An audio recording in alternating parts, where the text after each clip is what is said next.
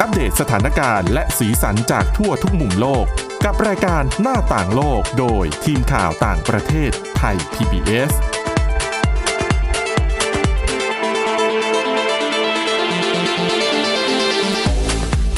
สวัสดีค่ะคุณผู้ฟังขอต้อนรับเข้าสู่รายการหน้าต่างโลกค่ะะวันนี้นะคะมีเรื่องราวที่น่าสนใจนะคะ ที่เรียกว่าจะสืบเนื่องนะคะจากวันคนโสดของจีนก็คือวันที่ 11 เดือน 11 ก็คือเดือนพฤศจิกายนพรุ่งนี้แล้วนะคะ ปรากฏว่ามีผลการสำรวจที่เน่าสนใจมากนะคะ เกี่ยวกับเรียกว่าอะไรนะ ความเป็นชาตินิยมของคนจีนนะคะ แต่ว่าเดี๋ยวมาเล่าให้ฟังนะคะว่ารายละเอียดเป็นอย่างไร แต่นอกเหนือจากเรื่องนี้แล้วนะคะ มีเรื่องขององค์การนาซาที่น่าสนใจไม่แพ้กัน นั่นก็คือเรื่องที่ยานนาซาเนี่ยเขาไปขนหินตัวอย่างมาได้ แต่ปรากฏว่าขนเยอะไปหน่อย จนทำให้เกิด อุบัติเหตุบางอย่างเกิดขึ้น ซึ่งคุณวินิษฐาจิตกรีนะคะ นั่งอยู่กับเราตรงนี้ เดี๋ยวจะมาเล่ารายละเอียดให้ฟัง สวัสดีค่ะ คุณวินิษฐาคะสวัสดีค่ะค่ะอะแล้ววันนี้พบกับดิฉันสวรักษ์จากวิวัฒนากุลนะคะ จะเล่าเรื่องวันคนโสด ถ้าเป็นภาษาจีนเขาจะเขียนง่ายว่า 11.11 โอ้บ้านเราก็มี เรียนแบบเขาตามมาแล้วเออเพราะว่าเอ่อวันที่ 11 เดือนพฤศจิกายนเนี่ยถ้าจำไม่ผิดอาอ่า อาลีบาบาป่ะเว็บไซต์อาลีบาอ๋อใช่บาใช่ใช่ที่เป็นคนแบบริเริ่มแคมเปญนี้เมื่อหลายปีก่อนนะคะ โดยตอนนั้นเนี่ยคือตั้งเป้าที่จะแบบนะครับวันวาเลนไทน์ก็ของคนมีคู่แล้วไอ้คนโสดจะทำยังไง เขาก็เลยเลือกวันนี้เพราะว่าเหมือนกับเลขหนึ่งอะหมันเหนือคนเดียวไงอืมแบบอยู่คนเดียวใช่ใช่ก็เป็นเรื่องที่11เดือน11ก็จะเป็นวันที่มีแบบโปรโมชั่นกระหน่ำมากมายนะคะ เพื่อจูงใจให้คนมาช้อปปิ้งทางออนไลน์มากขึ้นนะคะ แต่สำหรับการช้อปปิ้งวันคนโสดของจีนในปีนี้ที่จะมีขึ้นในวันพรุ่งนี้เนี่ยนะคะเขามีผลการสำรวจออกมาแล้วพบว่ามีความน่าสนใจ เพราะพบว่าชาวจีนส่วนมากที่มาทำแบบสำรวจเนี่ย มีความเป็นชาตินิยมอยู่นะคะออันนี้เป็นผลสำรวจของบริษัท Alice Partner นะคะ เขาไปสำรวจความเห็นของผู้บริโภคชาวจีน 2,029 คนนะคะสำรวจ เรื่องเกี่ยวกับเทศกาลวันคนโสดโดยเฉพาะแหละนะคะ ถามถึงเรื่องความสนใจในการจับจ่ายซื้อของ และที่น่าสนใจคือผู้ตอบแบบสอบถาม 66%บอกว่าจะเลือกแบรนด์สัญชาติจีนมากกว่าแบรนด์ของต่างชาติอืมนะคะ เจาะจงลงไปกว่านั้น 57%บอกว่าจะลดการซื้อสินค้าแบรนด์อเมริกัน โห 39%บอกว่าจะลดการซื้อสินค้าแบรนด์ยุโรป และ 62%บอกว่า สาเหตุที่เลือกแบรนด์ของจีน มากกว่าแบรนด์ของต่างชาติ เพราะความเป็นชาตินิยม ค่ะ ชัดเจนอือฮึนะคะอะนี่ก็สะท้อนให้เห็นว่าเออคนจีนจำนวนมากก็ยังมีความรู้สึกชาตินิยมหรือว่า มีเลือดรักชาติค่อนข้างแรงอยู่นะคะ เพราะเขาบอกว่าเอ่อแต่ถ้าหากว่าดูในแง่ของการต่อต้านอเมริกาแล้วเนี่ย ปีนี้ถือว่าดีกว่าปีที่แล้วนะ ปีที่แล้วเนี่ย 78%บอกว่าจะเลี่ยงการซื้อสินค้าแบรนด์อเมริกัน แต่ว่าปีนี้ลดลงเหลือแค่ 57%นะคะ ทั้งทั้งๆที่อาจจะเป็นเพราะปีที่แล้วอะสงครามการค้าจีนอเมริกาค่อนข้างจะแบบรุนแรงหนักหน่วงดุเดือดกว่าปีนี้เออแต่ปีนี้จะซาซาไปหน่อยเพราะว่ามีโควิด -19 แทรกเข้ามาใช่ด้วยนะคะอ่าแต่เขาบอกว่าแบรนด์ของยุโรปเนี่ยจริงๆ ไม่ได้ขัดแย้งอะไรกับจีนมากนะ เหมือนกับโดนหางเลขไปด้วย อาจจะมีความขัดแย้งอะไรกันนิดๆหน่อยอย่างเรื่องของ 5G ของหัวเว่ยที่เอ่อ หลาย ๆ ประเทศในยุโรปเนี่ยคือสั่งแบนนะคะ แต่นั่นก็ยังถือว่าไม่ได้แรงมากเมื่อเทียบกับการทำสงครามการค้าระหว่างจีนกับสหรัฐอเมริกานะคะ แล้วก็ 39%ของผู้ตอบแบบสอบถามบอกว่าจะใช้จ่ายมากขึ้นในวันคนโสดค่ะ แต่ว่า 15%บอกว่าจะใช้จ่ายน้อยลงเมื่อเทียบกับปีก่อน เพราะว่าโควิด -19 นั่นเองทำให้คนจำนวนมากรู้สึกว่ากังวลในการใช้จ่ายนะคะ แล้วก็บอกว่าสาเหตุอีกอย่างหนึ่งที่ทำให้เอ่อแบรนด์ของอเมริกันเนี่ยได้รับความสนใจจากชาวจีนน้อยลงเขาบอกว่า เป็นเพราะว่าสินค้าของจีนเองเนี่ยหลายแบรนด์มีการพัฒนาคุณภาพ รูปลักษณ์ ทั้งในแง่ของคุณภาพและความหรูหราค่ะดีขึ้นเรื่อยอืมๆจนชาวจีนรู้สึกว่า เออ สินค้านี้ก็ดูไม่เลวนะอืมดูดีใช้ได้ แล้วก็ยังเป็นสินค้าของคนจีนอีกด้วย ยิ่งได้ทั้งสองเด้ง นะใช่นะคะ และที่สำคัญค่ะ เพราะการระบาดของโควิด -19 ทำให้ชาวจีนจำนวนมากเนี่ยไม่สามารถที่จะเดินทางออกไปท่องเที่ยวต่างประเทศ และไปซื้อสินค้าหรูหรา ในต่างประเทศได้ ปกติถ้าเป็นอืมช่วงปลายปีแบบนี้จริง ๆ ก็ไปกันทั้งปีน่ะค่ะยุโรปเอ่ยอะไรเอ่ยช้อปปิ้ง ใช่ แบรนด์เนมนะคะนะคะอะแต่โควิด -19 ก็ถือว่าเป็นโอกาสทองของเรียกว่าผู้ประกอบการชาวจีนที่ค่ะจะพัฒนาสินค้าตัวเองแล้วก็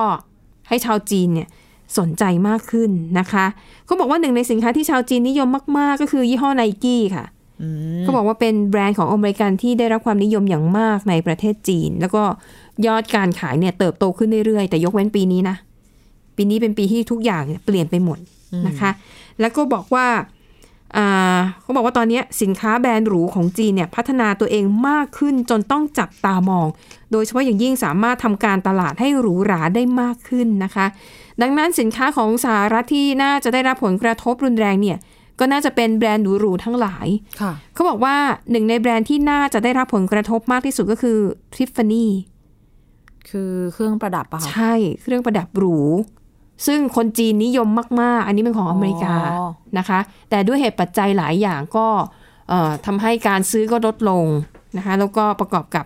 สินค้าของจีนเองเนี่ยพัฒนาได้ดีขึ้นนะคะสำหรับยอดค่าใช้จ่ายนะคะของชาวจีนในเทศกาลวันคนโสดคือวันที่ 11 เดือน 11 เนี่ย ปีที่แล้วเนี่ยทำยอดขายเพียงวันเดียวนะ1ล้าน1แสน4หมื่นล้านบาทโหหนึ่งล้านล้าน ใช่ ไม่ใช่ล้านเดียวหนึ่งล้านล้าน ก็ต้องรอดูว่าปีนี้แรงซื้อเนี่ย จะตกลงไปหรือเปล่า เพราะพอมีโควิด -19 เนี่ยคนตกงานก็เยอะคนรายได้น้อยลงก็ไม่น้อยนะคะ ดังนั้นก็อะติดตามกันอีกทีเดี๋ยวพรุ่งนี้ พอพ้นพรุ่งนี้ไปอีกวันสองวันเดี๋ยวก็จะมีผลสำรวจออกมาแล้วแหละ ว่ายอดซื้อสินค้าในวันคอนเสิร์ตของชาวจีนเนี่ยเป็นอย่างไรนะคะอะและนั่นก็คือ เรื่องราวนะคะของการจับจ่ายซื้อของในวันคอนเสิร์ตของจีนค่ะ อะไปต่อกันที่อีกเรื่องหนึ่งที่เราเกริ่นไว้ก็คือเรื่องของอุบัติเหตุเล็กๆ ที่เกิดขึ้นกับยานอวกาศของนาซาค่ะ ก็เมื่อปลายเดือนที่แล้วเนี่ยค่ะ จริง ๆ มีข่าวเป็นข่าวใหญ่อยู่วันสองวันเนาะกับการที่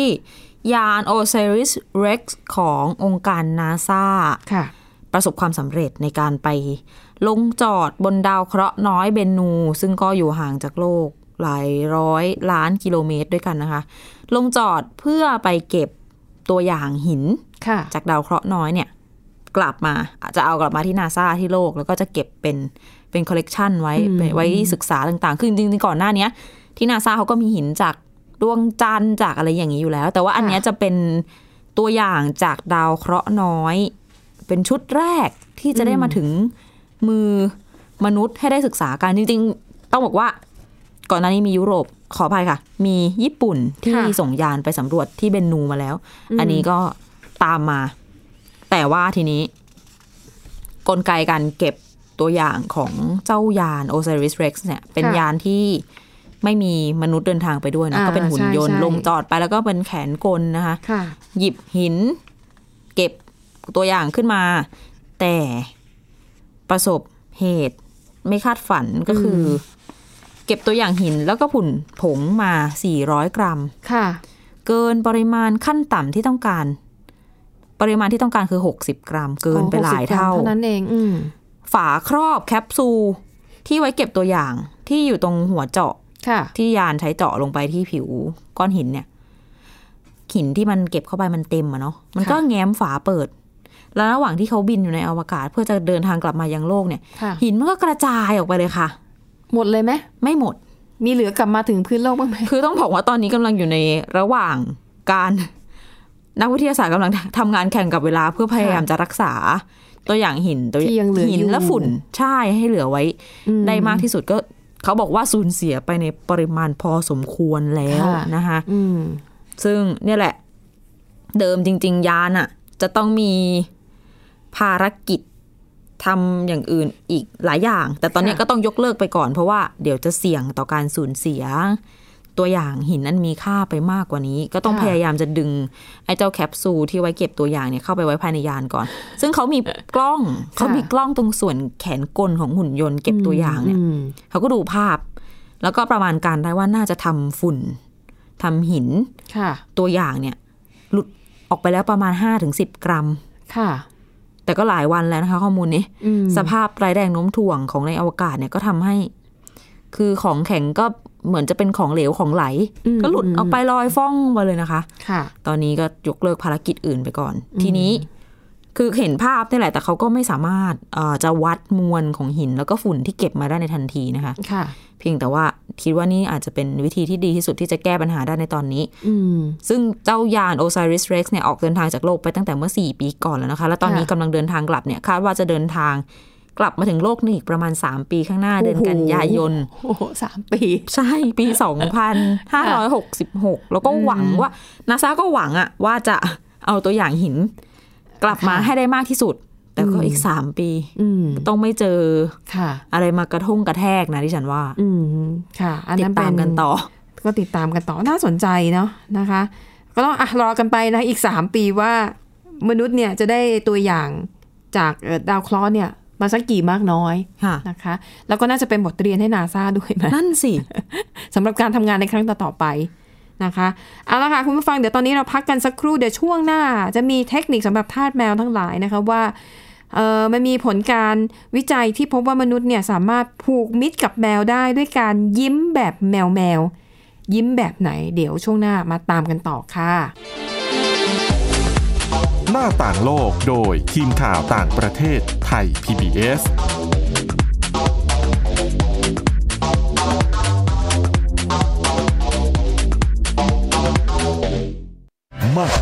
ด้วยเวลาข่าวที่มากขึ้น จะพัดพาเอาฝุ่นออกไปได้ครับ มากกว่าให้คุณทันในทุกสถานการณ์ ตามที่กฎหมายดังกล่าวกำหนดเอาไว้ มากกว่ากับเนื้อหาเที่ยงตรงรอบด้านนำมาใช้ในคดีเมาแล้วขับ มากกว่า ในทุกทางออกของสังคม ป้องกันไม่ให้ปัญหาเกิดขึ้น มากกว่ากับข่าวรอบวันในทุกมิติ เครนก่อสร้างเกิดอุบัติเหตุขึ้น มากกว่าด้วยการวิเคราะห์ที่ตรงจุด ความพยายามของภาครัฐที่จะแก้ปัญหา และมากกว่ากับทีมข่าวมืออาชีพ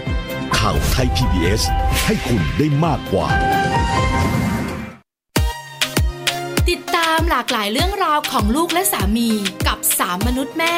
นิธิดาแสงสิงแก้ว ปาริตามีซัพ์และสัสิธรสินพักดี ในรายการ Mom and Mouth ทุกวันจันทร์ถึงวันศุกร์เวลา 8นาฬิกาถึง 9นาฬิกาทางไทย PBS Digital Radio หน้าต่างโลกโดยทีมข่าวต่างประเทศไทย PBS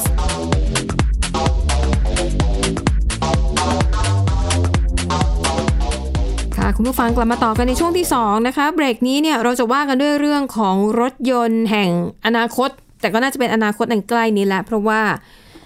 รถไฟฟ้าตอนนี้ก็เริ่มได้รับความนิยมมากขึ้นนะคะเพียงแต่ว่ายังไม่ได้ใช้กันอย่างแพร่หลายเท่านั้นเองนะคะ ด้วยปัจจัยหลาย ๆ อย่าง ไม่ว่าจะเป็นเรื่องของราคารถไฟฟ้าที่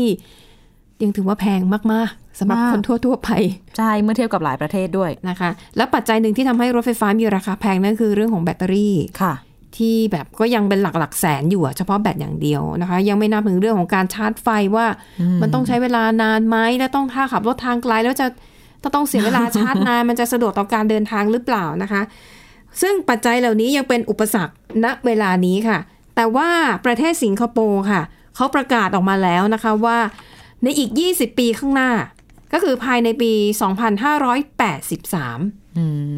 สิงคโปร์จะเลิกใช้รถยนต์น้ำมัน คือรถยนต์ที่ใช้พลังงานน้ำมันทั้งค่ะหมด แล้วก็จะหันมาใช้รถไฟฟ้าทั้งประเทศ ซึ่งดูแล้วไม่น่าจะใช่เรื่องยากเพราะสิงคโปร์เล็กมากค่ะนะคะ แล้วตอนนี้เขาก็เริ่มมีเอ่อรถไฟฟ้าในรูปแบบต่างๆ ออกมาใช้แล้วอะทั้งรถแท็กซี่ก็มีแล้ว รถแบบรถโดยสารก็เริ่มมาทดลองใช้แล้วนะคะ และสิงคโปร์บอกว่าจะเป็นประเทศแรกในอาเซียนเลยนะ จะยกเลิกการใช้งานรถยนต์ที่ขับเคลื่อนด้วยน้ำมันเชื้อเพลิง ไม่ว่าจะเป็นเบนซินหรือดีเซลนะคะอันนี้ก็เป็นคำกล่าวของรัฐมนตรีว่าการกระทรวงการคลัง ซึ่งก่อนหน้านี้หลายประเทศในยุโรปรวมถึงจีนก็ประกาศเหมือนกันนะคะ ว่าจะยกเลิกการใช้รถยนต์ที่ขับเคลื่อนด้วยน้ำมันเไปดูสิทธิประโยชน์ที่รัฐบาลให้กับประชาชนดีกว่า คือเขาก็พยายามจูงใจให้คนหันไปซื้อรถไฟฟ้าหรือที่เรียกว่า EV เช่น ถ้าหากใครซื้อรถยนต์ไฟฟ้าเนี่ย มีสิทธิ์ที่จะได้รับเงินค่าจดทะเบียนรถคันใหม่คืน ก็คือรัฐบาลคืนเงินให้สูงสุด5 0 0แสนบาท เยอะมาก เยอะมาก แต่อย่าลืมรถไฟฟ้ามันแพงอยู่แล้วนะ แต่ห้าแสนก็เยอะอยู่ดี เริ่มต้นก็น่าจะสักล้านห้าหรืออะไรสำหรับในสิงคโปร์นะคะ แต่ก็หนึ่งในสามทีเดียวอืนะมคะเยอะเยอะนอกจากนี้ค่ะ รัฐบาลก็ยังร่วมมือกับภาคเอกชนนะคะ ขยายจุดชาร์จไฟฟ้า จากเดิมที่มีอยู่ 1,600 จุด จะเพิ่มเป็น 28,000 จุด ให้ได้ภายในปี 2030 ก็คืออีกประมาณ 10 ปีนับจากนี้โหคิดดูสิสิงคโปร์เป็นเกาะที่เล็กมาก แล้วถ้ามีจุดชาร์จอยู่ 28,000 จุด โอ้โห แทบจะทุกมุมถนนเลยมั้งเนี่ยนะคะอ่าอะอันนี้ก็เป็นแนวแนวทางนะคะของรัฐบาลสิงคโปร์ค่ะ ที่ต้องการกระตุ้นให้ผู้คนเนี่ยเปลี่ยนไปใช้รถยนต์พลังงานสะอาดนะคะอะอันนี้ก็น่าสนใจนะคะ เพราะสิงคโปร์หนึ่งแน่นอนนะคะ อย่างที่บอกเป็นประเทศเกาะ แล้วก็ถ้าหากว่า ภาวะโลกร้อนเนี่ยมันดุนแรงมากยิ่งขึ้น สิงคโปร์ก็มีความเสี่ยงที่จะถูกน้ำท่วมนะคะซึ่งรัฐบาลก็บอกว่าไอ้งบประมาณที่ใช้สนับสนุนประชาชน ให้ใช้รถไฟฟ้า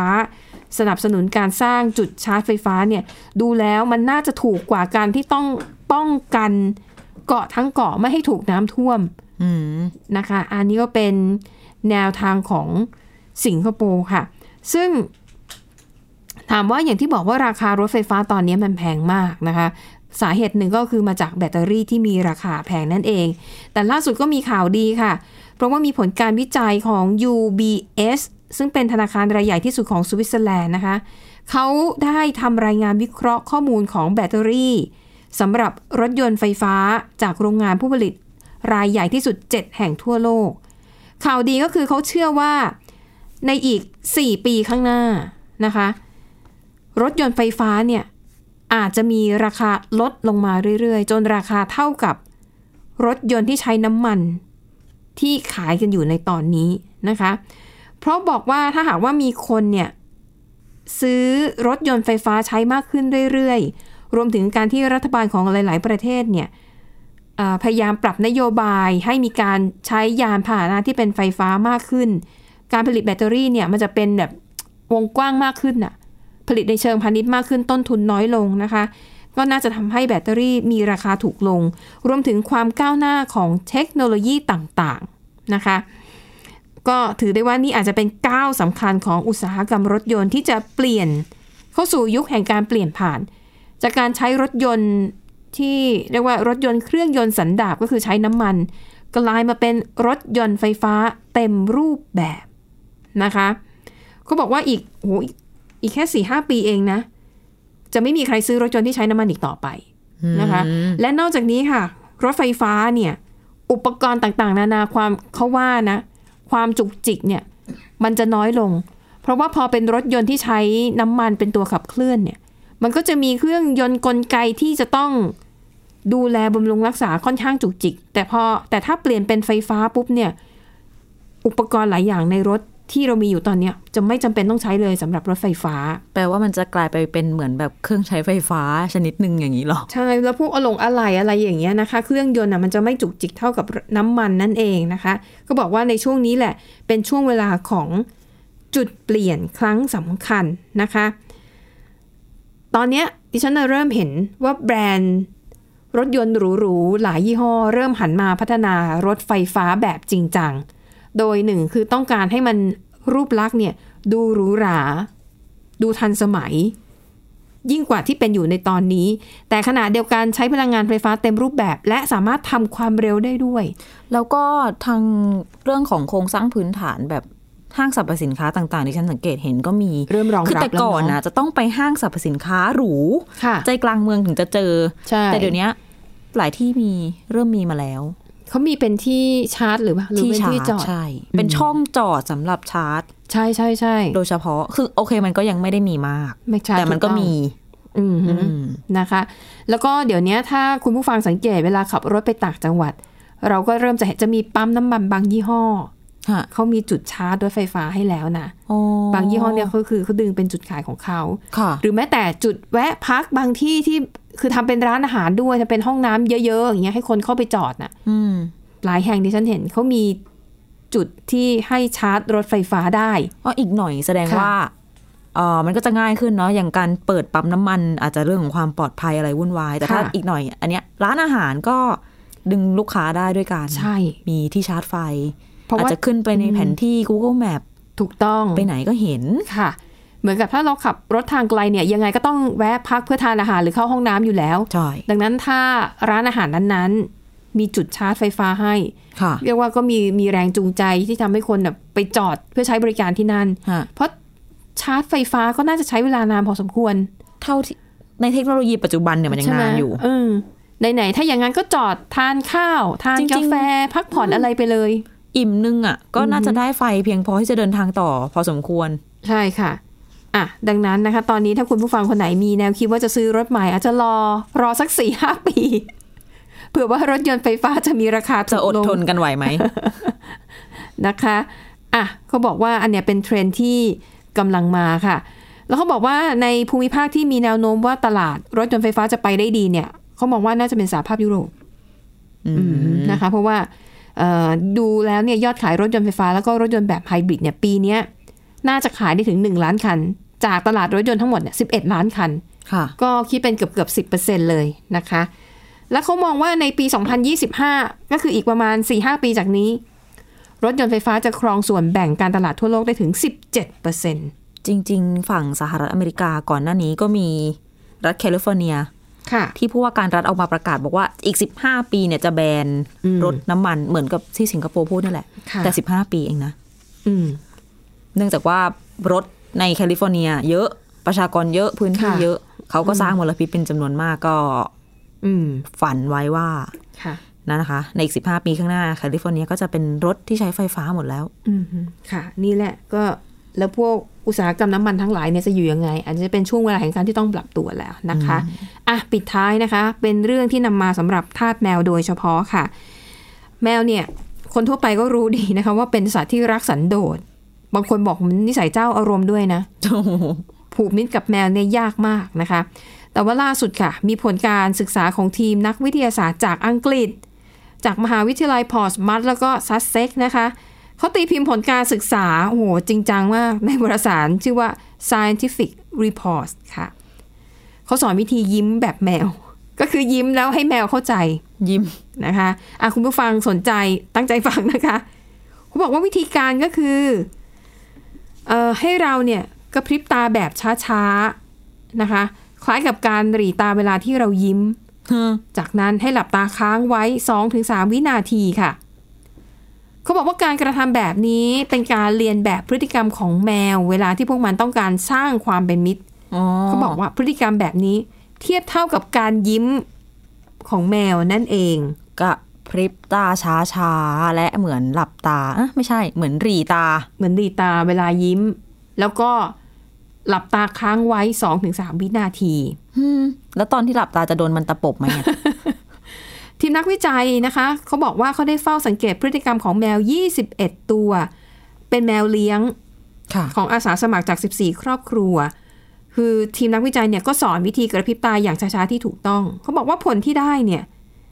สำหรับเจ้านายนะเขาบอกว่าพอทำแบบนี้ แมวมักจะเข้าหาและมีปฏิสัมพันธ์มากกว่า เจ้านายนี่หมายถึงทาสใช่ไหมเออหมายถึงมมนุษย์นุษย์ที่เป็นคนให้น้ำและอาหารกับแมวค่ะนะคะเขาบอกถ้าเจ้าของแมวทำตาแบบที่ว่านะกระพริบตาช้าๆเนี่ย แมวจะมีปฏิสัมพันธ์ที่ดีกว่า เมื่อเปรียบเทียบกับตอนที่เจ้าของแมวทำหน้าตาเรียบเฉยแล้วยื่นมือไปหาแมวทำหน้าตาเรียบเฉยโอเคนะคะ บอกว่าอันเนี้ยเป็นรูปแบบการสื่อสารเชิงบวก เขาก็ทดสอบอีกรอบหนึ่งคราวนี้ให้คนแปลกหน้า คือไม่ใช่คนที่อยู่กับแมวอะค่ะแต่ว่ามาทำพฤติกรรมแบบนี้กับแมวนะคะเขาก็พบว่า แมวเนี่ยเรียกว่าตอบสนองก็คือ สมมุติถ้าคุณทำตาแบบนั้นอะแล้วคุณยื่นมือออกไปให้แมวแตะ มันจะยื่นยื่นอุ้งเท้าของมันอะกลับมาแตะคุณด้วยอืมเรียกว่ามันมีการสื่อสารในเชิงบวก กับคนที่ยิ้มให้มันแบบนี้นะคะ นักวิทยาศาสตร์เนี่ยตั้งข้อสังเกตว่า การที่มนุษย์เนี่ยกระพริบตาช้าๆทำให้แมวเข้าใจว่า นี่เป็นการให้รางวัล คือการเป็นการที่มนุษย์ให้รางวัลแก่พวกมันนะคะ แล้วเขาบอกว่าการที่เรากระพริบตาช้าๆเนี่ยมันเป็นวิธีการหยุดจ้องตา ซึ่งการจ้องตาสำหรับสัตว์บางชนิดเนี่ยมันถือว่าเป็นการท้าทายเป็นการคุกคามจะไม่ชอบอ๋อค่ะ